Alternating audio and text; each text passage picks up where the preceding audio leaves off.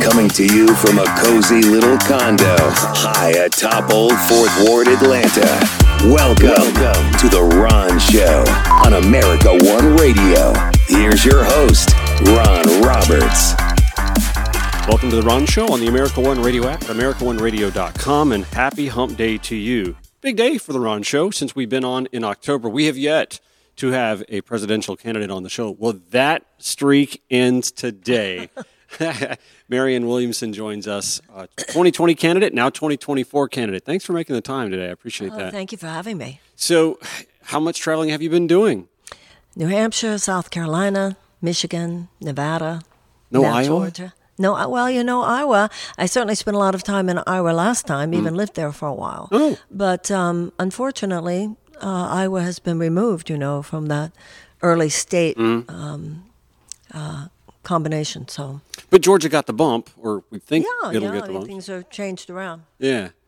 Well, welcome to Atlanta. We appreciate you making some time to talk with us today. Thank you. Um, so, I know that uh, Oprah Winfrey holds you in high regards. New York Times best-selling uh, self-help author. Um, did you decide to run for president in 2020 because Oprah wasn't going to run for president? How did that work? No, because you know a lot of people talked about Oprah as yeah, a. As, but there was no connection whatsoever. Yeah. Between my deciding to run for president and my thoughts about what Oprah might do with her career. So, on that note, here we are stepping into 2024. President Biden just announced his reelection uh, intentions yesterday, and that that same mindset seems to take hold for you, right? Like that's that's not a factor in whether or not you decided to run for president. Can you explain your thought process? You mean whether or not Biden would run again? Yeah. Well, obviously, I wouldn't be running mm. if I thought that the agenda that the president will present to the American people in 2024 is an adequate platform first of all, to uh, defeat the Republicans in 2024, but secondly, in order to repair the country. Mm. I think we need fundamental economic reform. We have 39% of Americans who now report that they skip meals to pay their rent, and 44% of millennials. 68,000 people dying every year of lack of health care. Half of our seniors living on $25,000 and less a year. A third of our workforce living on $15 an hour or less, less than 15, and unable to find a place to live. So, no, things are not going well. Mm. And the president's incremental approach to turning things around is not an approach to turning things around. It's an approach that has to do with trying to make it easier for people to survive an unjust economic system. I don't think that that's what the Democratic Party should be doing. I'm, I'm more of a Roosevelt Democrat. Mm. I think the Democratic Party should De- demonstrate an unequivocal and unabashed support for the working people of the United States, which would not just mean alleviating stress, it would mean fundamental economic reform. I don't think that anything less than that will defeat the Republicans in 2024, but more importantly, I don't think anything less than that will heal this country. Do you think President Biden had the political capital and wherewithal in his first term to accomplish things more than in, on an incremental pace? Yes, I do. I mean, certainly there were the obstructions of um, of Manchin and Sinema, and if we could have gotten the Build Back Better, uh, bill passed, that would have been extraordinary. Absolutely, I will give you that. On the other hand, um, let's look at things such as this. The president has said that he and promised that he would raise the minimum wage, which has not been raised in 13 years. Mm-hmm. Okay, so he does the federal, and then it gets to the, time to put it in the bill. Well, guess who stopped it? The parliamentarian. The parliamentarian has no actual political power. I can't imagine the Republican Party being stopped by the parliamentarian. so this was a convenient way to get out of of raising it. The president said that there would be no federal, um, there would be no drilling on federal lands. Mm-hmm. He's actually given more permits than Trump gave. He approved the Willow Project. He gave permits for the exportation of liquefied natural gas. The president, uh, the Democrats were very big on bragging about the fact that they uh, cut child poverty in half with the child tax credit. Great. Guess what? It expired six months later, right. and they just never got around to permanentizing it. So that's the corporatist Democratic playbook. You do just enough or just enough on a f- performative basis that everybody, since everybody's starving, mm. you know, they're excited that, well, it's more than the Republicans would give. But the way I look at it, that's not enough. The, what the Republican Party has become is a nosedive for our democracy, but what the Democratic establishment elite corporatists are is a managed decline for our country this kind of neoliberalism is now baked into the cake. The status quo will not disrupt itself. The people have to step in. And that's how I see myself as someone coming from outside of that system uh, with a refusal to play that game. So, that being said, will you have a platform to even or be allowed on a dais to answer questions in a organized primary debate calendar or is the democratic party going to do in your mind what the gop did in 2020 that democrats spoke against Absolutely. You're correct. And look what they're trying to do right now. That's why I'm grateful to you for having me. It's all about independent media for me because they are, it's really quite extraordinary. You know, the Democratic Party I grew up with. The DNC remains in the background until the people have spoken during the primaries. When I was uh, young, and Bobby Kennedy and Eugene McCarthy primaried. Um, uh, Johnson. Nobody thought it was odd or that they shouldn't. A friend of mine said to me recently, in fact, just a few hours ago, he said, They're acting like you're impertinent. Like, what the hell? This is this is uh, who who gave me permission to be here? James Madison, with a little help from Susan B. Anthony. This is extraordinary. Who? Is, what world are we living in now that the Democratic Party just dictates from above? We're regressing, aren't we? It's like a hundred years ago with a bunch of men sitting around a, a table smoking cigars, as though they have the right to decide who the candidate should be. They're just planning to shoehorn the president into the nomination. That's not democracy. How can the party which is claiming, and that I want to be the conduit for the protection of democracy, be so wary of the democratic process. Mm-hmm. I'm sorry, there are two other people running here already. Myself and, of course, Bobby Kennedy Jr. Um, and they would prefer that we be unpersoned. You know, the other night, David Axelrod was on um, uh, Anderson Cooper, mm-hmm. and he said, "Well, the president has no challengers." and you know, uh, wow. Anderson Cooper didn't correct him. Yeah, there does seem to be some media complicity. Uh, there uh, certainly uh, does. Yeah. It's a political media industrial complex. I learned that uh, when I ran last time. Well, uh, Ms. Williamson, my third question was going to be uh, to, to be honest and tell tell us where the Joe Biden presidency has fallen short, and you went ahead and jumped right into that. So, you, you you spoke of incrementalism. What do you think? If you were the nominee, you can point to your party and say, "We've done well."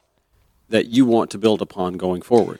Well, the values of the Democratic Party were not fascist to begin with. Okay, but that's a low know, bar. Fact, but it, that's exactly the point. It's it's a low bar, and yet that's basically what we're trying to say. The Democrats can only go so long saying, "Yeah, but we're not misogynists, we're not racist, we're not uh, anti-Semites, we're not homophobes." I mean, that's a great thing, but as you said, a very low bar. Mm. What Franklin Roosevelt said was that the only way we could make sure that there would not be a fascist takeover in this country was if democracy delivered on its promises. Mm. Democracy is not living, uh, uh, uh delivering on its promises. Over the last 48 years, there has been a $50 trillion transfer of wealth mm-hmm. from the mm-hmm. bottom 90% to the top 1%. Now, a Republican started it, but no Democrat has stopped it. So that at this point, uh, the Republicans are that uh, you know, they'll, they'll, they'll just give you crumbs. The Democrat, the establishment, corporatist Democrats will give you cookies, but you can't survive on cookies either. Do you think Democrats in general and the Biden reelection campaign specifically is banking on an overwhelming dissatisfaction with the American populace with the direction the country's taken with regards to the Supreme Court and uh, individual rights? I, I, in fact, I, I mentioned this on my show yesterday. I thought it was ironic that his reelection rollout video spoke a lot about personal freedoms, but a lot of personal freedoms went away during his first presidency. Not that I'm blaming him, but he, he was maintaining the fort. Correct. And it was Democrats who could have codified Roe v. Wade. And it was talking about voting rights, but the Democrats didn't uh, codify any of those either. In terms of scaring people, you must elect us because look how awful the other mm. guys are. That worked in 2020. And to some extent, it worked in 2022. Mm. I think it's very naive and very unwise of them to assume that that's going to work again in 2024, particularly because of the powerful vote of America's young people the idea that they're expecting that younger generation to go to war for Joe Biden after he just approved the Willow Project. You have to be so tone deaf. You have to be so unaware. And you know, I live in Washington now. I live in Washington, D.C. And I'd always heard that it was a bubble. Mm. It's more than a bubble, it's more like a walled city. Some nice people there, don't get me wrong. But there is such a there's a blockage between what goes on there and any deeper resonant understanding of what's happening in the country. That's why we lost in 2016. Right. There were two candidates who said to people, I understand your rage. Because people were legitimately enraged. They knew viscerally the system is rigged against me. Two people said, I see your pain, I validate your pain. Donald Trump and Bernie Sanders. The difference was Bernie meant it. Uh, you know, Trump isn't brilliant at uh, closing the deal. He'll say whatever he needs to say. Whereas Bernie was sincere and wanted to do something about it and would have. So when Hillary comes along and she says, let's just continue the success that we've had for the last eight years, millions of Americans said, What success, lady? I'm drowning here. And really resented that she was not acknowledging it. They are doing the same thing now.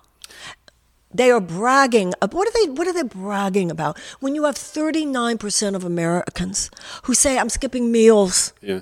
so they're so proud of themselves. They're so self-congratulatory. We are six inches from the cliff in terms of the state of our economy, the state of our environment, and the state of our democracy.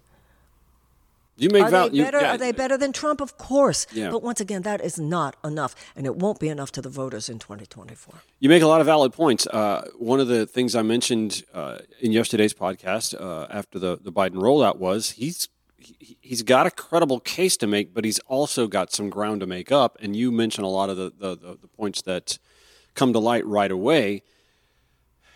You need a blue tsunami, and I will confess this: while I, I'm I'm from the Bernie cloth uh, as, as you are, I also know the limitations because we don't normally get 2022 turnout. We don't normally get midterm turnout that codifies or solidifies Congress that gives the left the same opportunities. Young people, people- showed up in 2022, and he- you spit in the face of that generation if you uh, approve Willow Project. People showed up in 2020 because they thought they were going to get a raise in minimum wage. Mm-hmm. People showed up, these young people showed up who were carrying tens of thousands of dollars worth of college loan debt. Many people feel the president could have come in there, he could have day one just said, I cancel all of it. It mm. would have been actually harder for them to wait. That's an example of what I mean. I'm going to take off $10,000. That leaves many people still with enough of a loan debt that is shackling. Mm-hmm. So I'm sorry. He could, you know, what I would do is I would deschedule marijuana on day one. I would, uh, I would demand an audit of every cent that the Pentagon spends. I would cancel every single contract that the U.S. government has with uh, union busting companies. I certainly would not have sided with the railroad bosses rather than the railroad workers who only want sick pay and you call yourself a labor president. I'm sorry. This idea of, oh, he did a little here and he did a little there and he did a little here. Yay. No, no, mm-mm. I, I can't go along with that. And I, I tell you, since yesterday, to see how everybody caved. And then all these people are talking about, you know, you said that you're a Bernie person. So all of these people who are now saying, well, we got to be in there to push him to the left. How are you going to push him to the left if you won't even vote for a lefty in the primary? W- What is the strategy for pushing him to the left? So it's um, it, what's happening now is an interesting moment of decision on the part of the American left on whether or not, uh, as a movement, there's a choice here to leverage power. We're on with Marianne Williamson, who is running again for president. Democratic primary coming up. Will we even have a Democratic primary? We'll talk about that and more on The Ron Show after this. Welcome back to The Ron Show. We're on with 2024 presidential candidate Marianne Williamson. Thanks again for the time. You're in Atlanta to uh, do some stops at college campuses, right? Right. I'm speaking at Emory University tonight at 6 p.m. I spoke at Michigan State University two nights ago. I love talking at the colleges. I, in order to decide whether or not to do this, part of my due diligence was um, an eight college tour. I wanted to know if I could see Gen Z and if they could see me, you know, if there was a real alignment in our worldview and in our policy perspectives. So I like it. So you get them, or do they get you, or is there a little bit of both? I think there's enough of both. yeah.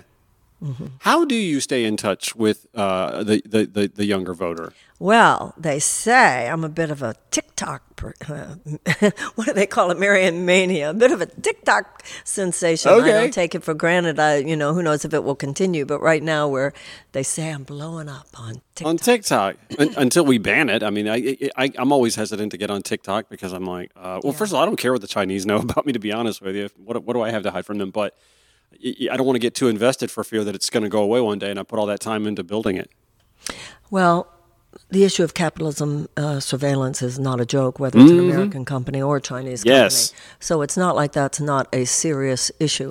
On the other hand, this is where our young people are getting their information. That's, Mm-hmm. And when you look at the what I think of as absolute malfeasance of so much of the corporatized mainstream media, they have every right to look for wherever they can find voices that are revealing to them and and um, showing them and explaining to them some things going on in the world that are not covered in our mainstream media, and they know it. It's interesting that you note that the younger generation is looking elsewhere. They're not watching Lester Holt like I am.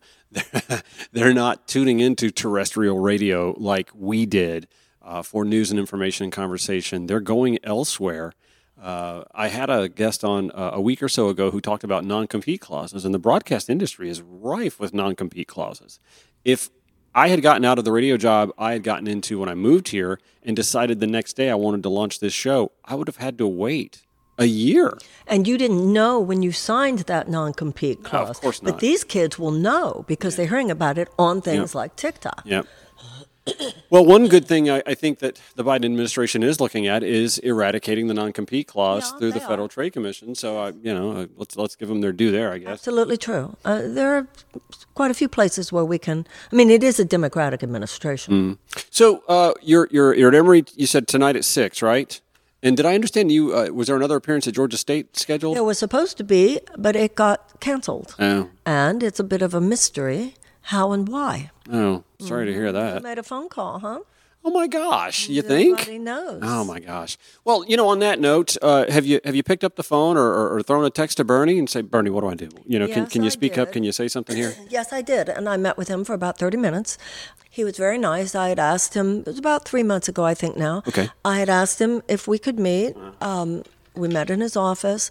He was very kind. And then he had said to Business Insider, he said, I know Marianne, she'll run a strong campaign and bring up important issues. However, yesterday, after Biden announced, uh, Senator Sanders did jump on board said that he will not run, endorsed the president, and then went one step further. I'm afraid he. One article said that he was discouraging any other high visibility um, progressives from doing so, which I, that I found disappointing. I, I read in another article where he said other people are going to do what they're going to do, about which, of course, he's correct. But I don't understand why the quick cave. I don't get it. Yeah, that's that's a little disappointing. I'm a little little surprised to hear that uh, on on his part because he was that maverick. He was that you know pot stirrer in 2016 when it was a fait accompli that Hillary Clinton was going to be the Democratic Party nominee. What do you think is the reason for that? I don't want to say that it's because Bernie's been bought and sold or is sold out or anything like that. Do you just think that the fear of a GOP think presidency in yes. I think- 2024 just But but this is where I disagree with these people because they're saying we can't afford uh, t- to what have a primary debate. I don't understand. The Republicans had a robust primary in 16 and one. The Democrats had a robust primary in 20 and one. So this idea that if we have a robust primary, this somehow endangers our capacity to win. I think if anything, we should be having a very serious conversation among ourselves about how to beat the Republicans. So when I, the implication is almost like Marianne. Uh, don't you understand how close the fascists are to the door? It's because I do. It is because I do understand it. I believe that the agenda and the personhood, to be honest, of Joe Biden, this is not going to be 2020. This is 2024. This is going to be a very different time. He's not going to be able to just sit in the basement. Um, some of the fears that we had, I think, uh, it will not be enough. So I think that the idea that we're not supposed to even have a deeper conversation, this is democracy. This is what we do in a democracy. So yes, I'm I'm disappointed that anyone is rushing to support this idea that somehow the DNC should be able to shoehorn in the president for the nomination.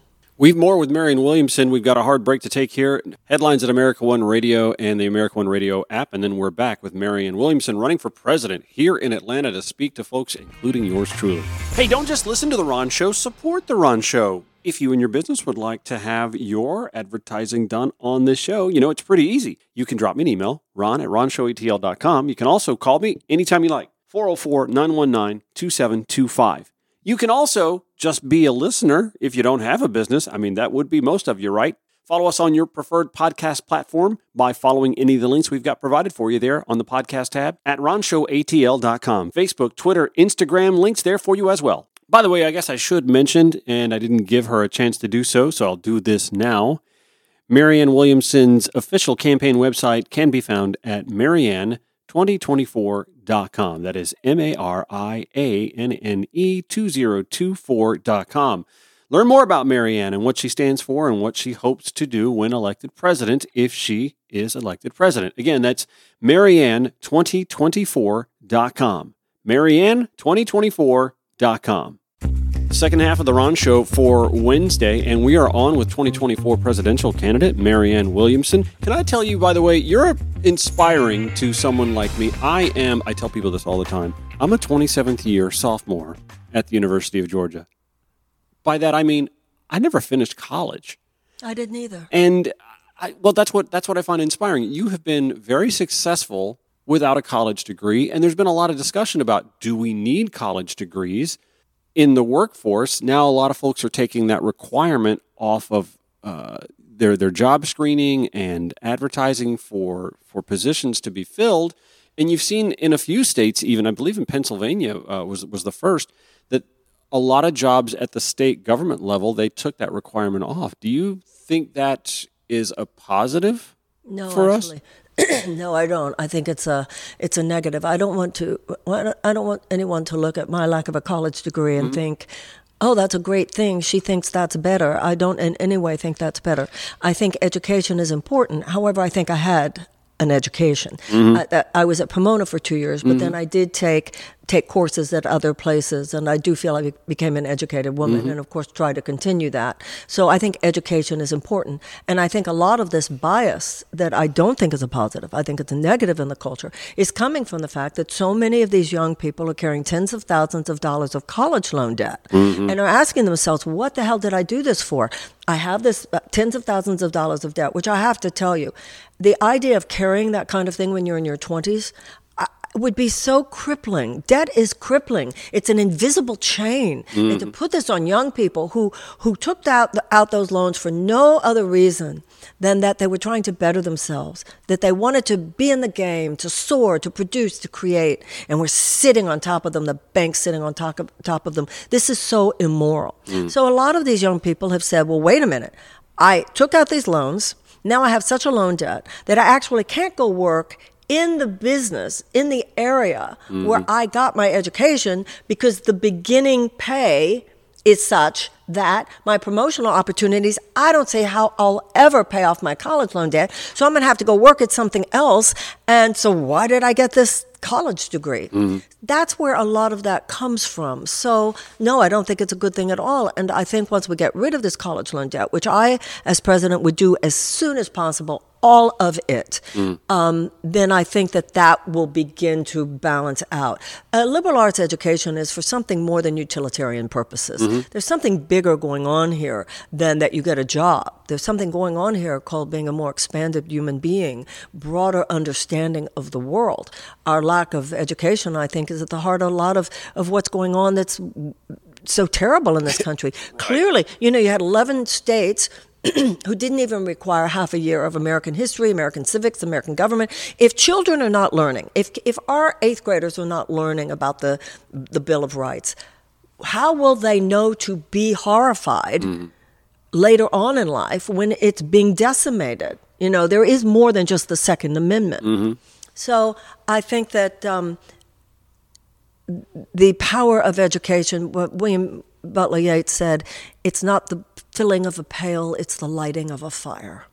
And Henry Louis Gates, of course, is a huge proponent of us really learning our full American history. And it seems as if that mindset is under attack as well. And I think that contributes to a lot of the ills we see in our society today as well. Wouldn't you agree?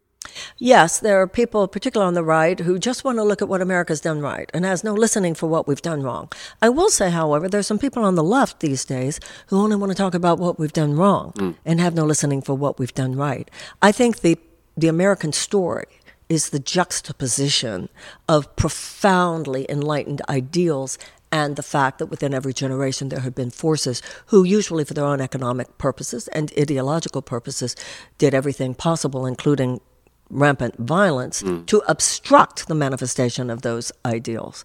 So, yes, the attack on ed- education is absolutely part of the neo fascist um, trend going on in certain places. The attack on libraries, banned books, mm. telling people, particularly in black colleges, black, queer, all that stuff, you can't teach those courses. Who are you in the government? It's so funny because it's coming from from corners of the uh, of the society that supposedly hate overreach by government uh, right. or tyranny. Talk about yeah. tyranny and overreach by government, yeah. banning books and telling class uh, colleges what they can teach is an example of that. You uh, hit on something that I, I want to go ahead and pivot to since we're talking about individual freedoms and liberties. The the party that talks so much about it, individual freedoms and liberties, is unless also transgender, unless you're a woman, unless you're right. black. You're... Yeah, uh, again. It, and again, I don't put this on Biden's desk as something that he did wrong, but we've watched as a lot of these rights come under attack while he's president. How can you change that if sworn in? Well, first, the first thing I would do, and, and the president has said the right things about transgender community, but this is a this is a community under attack. I would uh, make it a, a protected class immediately because it needs to be. I would certainly lean on my Department of Justice to vigorously investigate any civil rights violations um, concerning them. And I, you know, I certainly think his heart is in the right place. Do you think it's a violation of civil rights that uh, states like Georgia have banned gender affirming care for trans youth under the age of 18? The conversation for me has to do with what is reversible before the age of 18. Mm-hmm. Detractors will look at you and say, you're not qualified, you don't have political experience, yada yada yada. You don't see that as a negative, though, do you? Look at the smile on your face. You're, I mean, that was it's like red meat that I just threw. Out. Tell me, tell me why that's. I mean, I, I, it's like my lack of a college degree. I'm not bragging about it. Mm-hmm. You know, I'm not bragging about it. But I will say this: there are many p- good political car mechanics in Washington D.C. Mm. The problem, however, is that we're on the wrong road. Mm. I'm reminded of uh, Franklin Roosevelt, who said that the most important job of the presidency is not administrative, it's moral leadership. Mm-hmm. Right? Mm-hmm. So it's interesting if you look at the Constitution. What did the founders say? The founders said that the president has to have been born here, has to be 13, uh, 35 years or older, mm-hmm. and has to have lived here for 14 years. Now, the Constitution does not say that the president had to um, have been a lawyer, a governor, a congressperson, or a mm-hmm. senator or a cabinet member or anything like that. And I think the founders were saying with that that it should be up to every generation to determine for itself the skill set that that generation feels is most required to lead us through a particular time in our history. So my qualifications are not that I've had a lot of experience effectuating and perpetuating that machine my qualification is that I feel I could do something to help disrupt that machine. Mm-hmm. And I feel in a way I'm doing it right now. May I ask you where all the progressives are? Why am I the only one that you're talking to? Where the hell are they? It is They're difficult. lined up. They're lined up. So people say, "How are you going to do it?" I'm, I'm already doing it. Just saying, you know, this country's become like an alcoholic family uh, system mm-hmm. where there's all this agitation because mommy and daddy are both. There's so much that's not being said, mm. right? And the kids are hello. So I think sometimes there's an ameliorative to just saying certain things. Mm. And that's where the bully pulpit comes in. Mm. We need a president who names what is true. And when you have presidents who are at the behest of an unjust system, they're not going to call it out. I'm not of that system. I have no problem calling it out. That is, by the way, my expertise. I have helped people, thousands of people and organizations, move through very difficult, chaotic times I have some expertise at how to endure those times mm-hmm. and how to transform those times. And that is what is needed here. All that a country is, is a group of people. So I want to help the country do what I've helped thousands of individuals do. Okay, you're going to have to look in the mirror You're going to have to ask yourself, am I who I say I am? Do we I- don't. We already don't like doing that in this country. Thank Remember, you, we were just that's talking about our lack of education on our own history. A president. Well, I don't even think of this is just a lack of education. Josh Hawley, Ted Cruz, those guys, they're all Harvard people. No, no. I mean, I mean, I mean. There, there's a suppression of lear- of learning our own history Yes. through education. Yes, but I think that what I'm talking about here, once again, Josh Hawley, uh, Ted Cruz, even even Joe Biden, they know our history. They are picking and choosing what they are going to talk about for their own political purposes. Mm. On that level, those guys don't not know. Yet there there have been, I want to say it's the Root uh, shared an article uh, a few years back that talked about the textbooks that the likes of Senator Marsha Blackburn and Lindsey Graham were raised on, you know, as history textbooks, you know, in the recon from from from Jim Crow through the 1970s that really don't paint a full picture of American history. And so You're they're right. You're right. But uh, what was Barack Obama's excuse? He certainly knows. yeah. Were there was there much help with the mass incarceration? Was there? I mean, uh, we've got to stop. Ex- you know, we we we only condemn the Republicans, but we have this codependent relationship with Democrats who uh, might have made some changes and simply chose not to. So we're on with Marianne Williamson running for president in 2024, and she is looking to be a disruptor on the left. It seems as if uh, since Joe Biden announced his reelection yesterday, as you've noted, most of the politicians on the left, including the likes of Bernie Sanders, have lined up to go ahead and endorse his candidacy for uh, the presidency in 2024 without considering a primary process say you are able to be that game changer, that disruptor, the one that uh, awakens the echoes and gets a movement to show up for you. How, if you're sworn in, are you going to be able to work with the same party that you will have to have combated with to win that seat? Well, it, I am a Democrat. As I said before, I think of myself as a Roosevelt Democrat. Mm-hmm. There's an entire progressive wing of the Democratic Party who will feel very affirmed, I believe, by my presidency. The corporatist, elitist establishment wing of the Democratic Party will, the message of my election will be you've had your time. You've had your time. You go backbench for a while. You know, when I was growing up, because then, what are called progressive now would have been called liberal then, mm-hmm. they, they weren't treated like unru- unruly children who needed to sit down because the grown ups were in charge. Yeah, it's going to be a, a different day. Do you feel like the American public has been fed a steady diet of bad politics, much like uh, you know some Americans who have you know health issues have eaten poorly for so long that they don't know what good food is. They don't know when a good thing's coming. Uh, they Yeah. they obviously didn't seem to know in 2016 that Bernie Sanders would have been a fantastic breath of fresh air for this country at the at the federal level. Not only that, poll after poll after poll showed he would have won. we know that. They he would have won. It's not only that he would have been a breath of fresh air, but in relation to your first question, yes, people have been trained to expect too little. I'll give you an example. Hmm. My friend Stephen Donziger I was talking to him the other day, and he was talking about all his friends who had these very fancy environmental organizations. And I said, How can any of them go along with Biden when Biden has given more drilling permits than Trump? He's okayed the Willow Project, he's okayed the exportation of LNG. And he said, Well, they say to me, What else have we got? And I'm like, Hello? Mm. Hello? So it's very odd to me. You don't see this among young people. Young people don't have these prejudices and they're not jaded and they're not trying to just figure out. You know what you see a lot of on the left?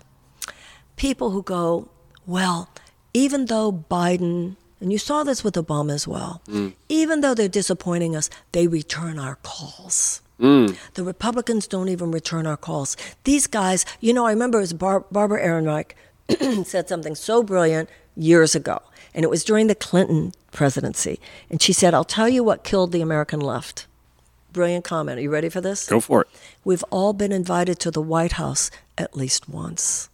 You're speaking to a 49 year old gay man who really, over time, got tired of being told, We've got your back, just wait. And all they waited for was public opinion let me ask polling. you, did you ever get invited to a Christmas party? Maybe you got a Christmas card, huh? Yeah, maybe. Yeah, Yeah. yeah, yeah. You got invited once. You got invited to a reception. Something going on in the rose garden. You got the Christmas card. Ooh, But- they but know it- what they're doing. But at the same time, again, and this goes back to 2016. The thing that really angered me about the uh, the, the gay rights movement is how they just lined up to endorse Hillary Clinton and were buying her Yes Girl t shirts and all that crap, and ignoring the fact that there was one guy in the 1980s who was talking to and speaking up for the LGBTQ, plus, and they ignored him.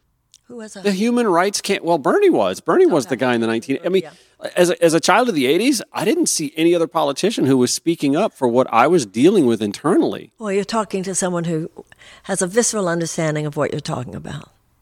I feel that even now with uh, about reparations and the fact that I've been, Nobody wants to talk about that either. I've been writing about them since 1998, my first book, and um, you know, on the left there's a lot of purity testing. On the left there's a lot of you have to agree with me not only on this issue, this issue, this issue, and this issue, but you're not a good enough unless you. Uh, uh, also agree with me on every other issue. And not only that, you need to say it the way I want you to say it. And I want the details uh, that you support to be the same. You know, I, um, though, have seen something else when it comes to my candidacy that surprises me. Places where I do line up with exactly how somebody sees it, exactly how somebody details it. But I don't know, maybe because I'm a baby boomer, so I came in through a different door, you know? Um, just not in the club. The left has its own clubbishness, you know? Uh, they're a club and you're not in it. Um, the left has its own stuff. We've got just a few more minutes with Marianne Williamson joining us uh, here in Atlanta today. I want to thank you for that. We'll come back after this on the America One Radio app, AmericaOneRadio.com. You can catch this entire interview and past episodes of The Ron Show as well at RonShowATL.com. We are back with Marianne Williamson, who is joining us running for president in 2024, and she is looking to upset the process a little bit by running for the Democratic Party nomination. We all have the fresh memory of 2016, though, and how the DNC did all they could to make sure that that primary process wasn't to be. So, how different do you think it'll be this time? Well, Chuck Uygur said somebody's going to break through. Bernie didn't totally break through, but I think he created more the space for there to be someone like me. I may or may not break through, but if nothing else, we'll create more space for the next person. We don't have time to tarry, however. I think that's the urgency of this moment.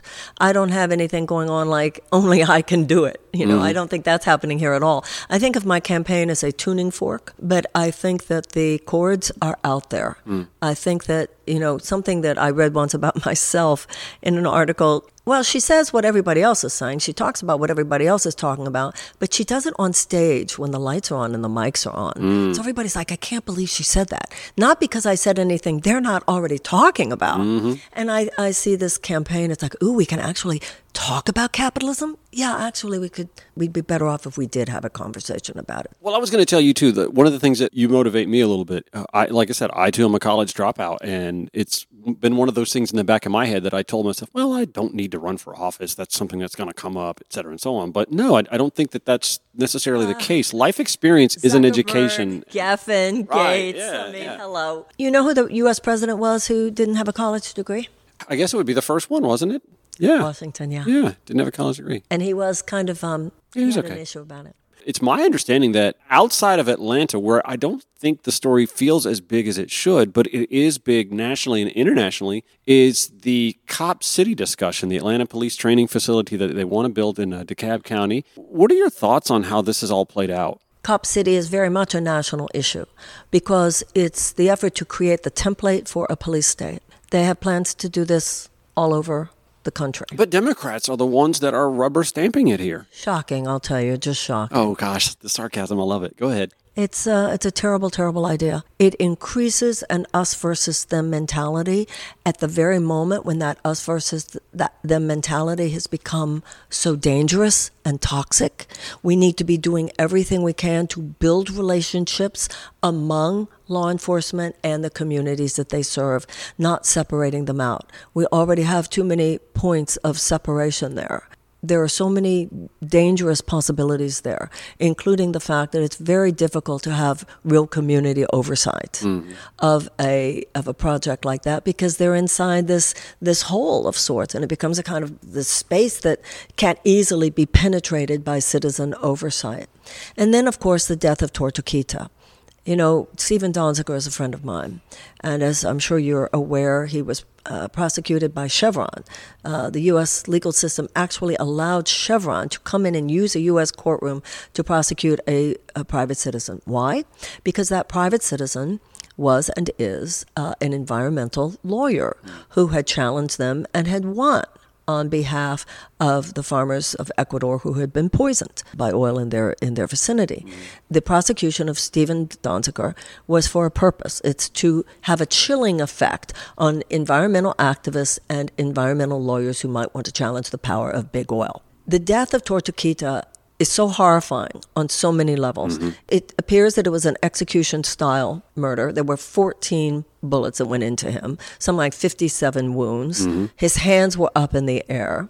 And protest is legal. You know, this is a bigger topic than just environmental protesters, too. There is, through Homeland Department of Homeland Security, this greater and greater idea on both. They're doing it on the both on both left and right. That what we would think of as a protester exercising their constitutional right of peaceful assembly uh, are labeled domestic terrorists. You had an incident just the other night at Emory University mm-hmm. where some students gathered on the quad. This mm-hmm. is our constitutional right. They wanted to protest Cop City, and right. they were told that if they didn't disperse, they would be they would be arrested. So this is very very dangerous. From Tortuguita to the very idea of a Cop City to the way these protesters have been treated to the fact that some of them have been put in jail, d- denied bail. This is a very, very dangerous situation. So, absolutely, it, there, it has garnered a lot of interest, including my own, from people outside Atlanta.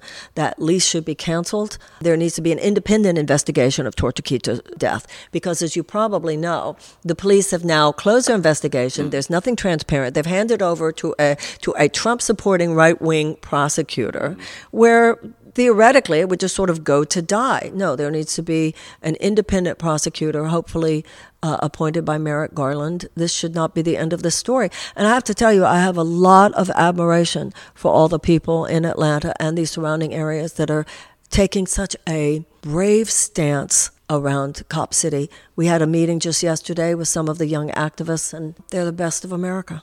Can all of what's wrong with this country be righted through the process we have in place, the representative republic that we have in place, the 50 states with the artificial lines that give precedence to rural voters, gerrymandering, etc. Can all of this be fixed and how? Yes, but not easily and not quickly. This is a country that responded to slavery with abolition. Mm. We responded to the institutionalized suppression of women with the women's suffragist movement and the 19th Amendment. We responded to the Gilded Age with the establishment of the labor movement. We responded to segregation with the civil rights movement. It's simply our turn. Let's just make sure that we don't wimp out on doing what needs to be done. Let's not be the first generation that just goes, oh, okay. Yes, it's hard. It was hard for them too. I'm sure it was very traumatizing to walk across the bridge at Selma. I mean, come on, guys. Everybody needs to toughen up here and we need to become fierce. It, there's some qualities in our own personhood that we need to develop at this time. Starting with what happened yesterday. What the hell? Who have we become? Oh, okay. We're saying, oh, okay, to things that our ancestors would not have said, oh, okay to. So, can it be done? Yes. We, we need a revolution at the ballot box. Uh, we need people to stand up. We need, we're already seeing a wonderful reemergence of the labor movement. We need the same thing happening in the political sphere. I know that we were all very, very disappointed by what happened to Bernie, but that was then and this is now. And this is time to rise up as we did then. I think it's going to take at least 10 years mm. to really turn this ship around, to make that just transition mm. from a dirty economy to a clean economy, from a war economy to a peace economy, and from an unjust economy to a just economy. But we can at least get seriously started on the effort in a way that everybody can feel.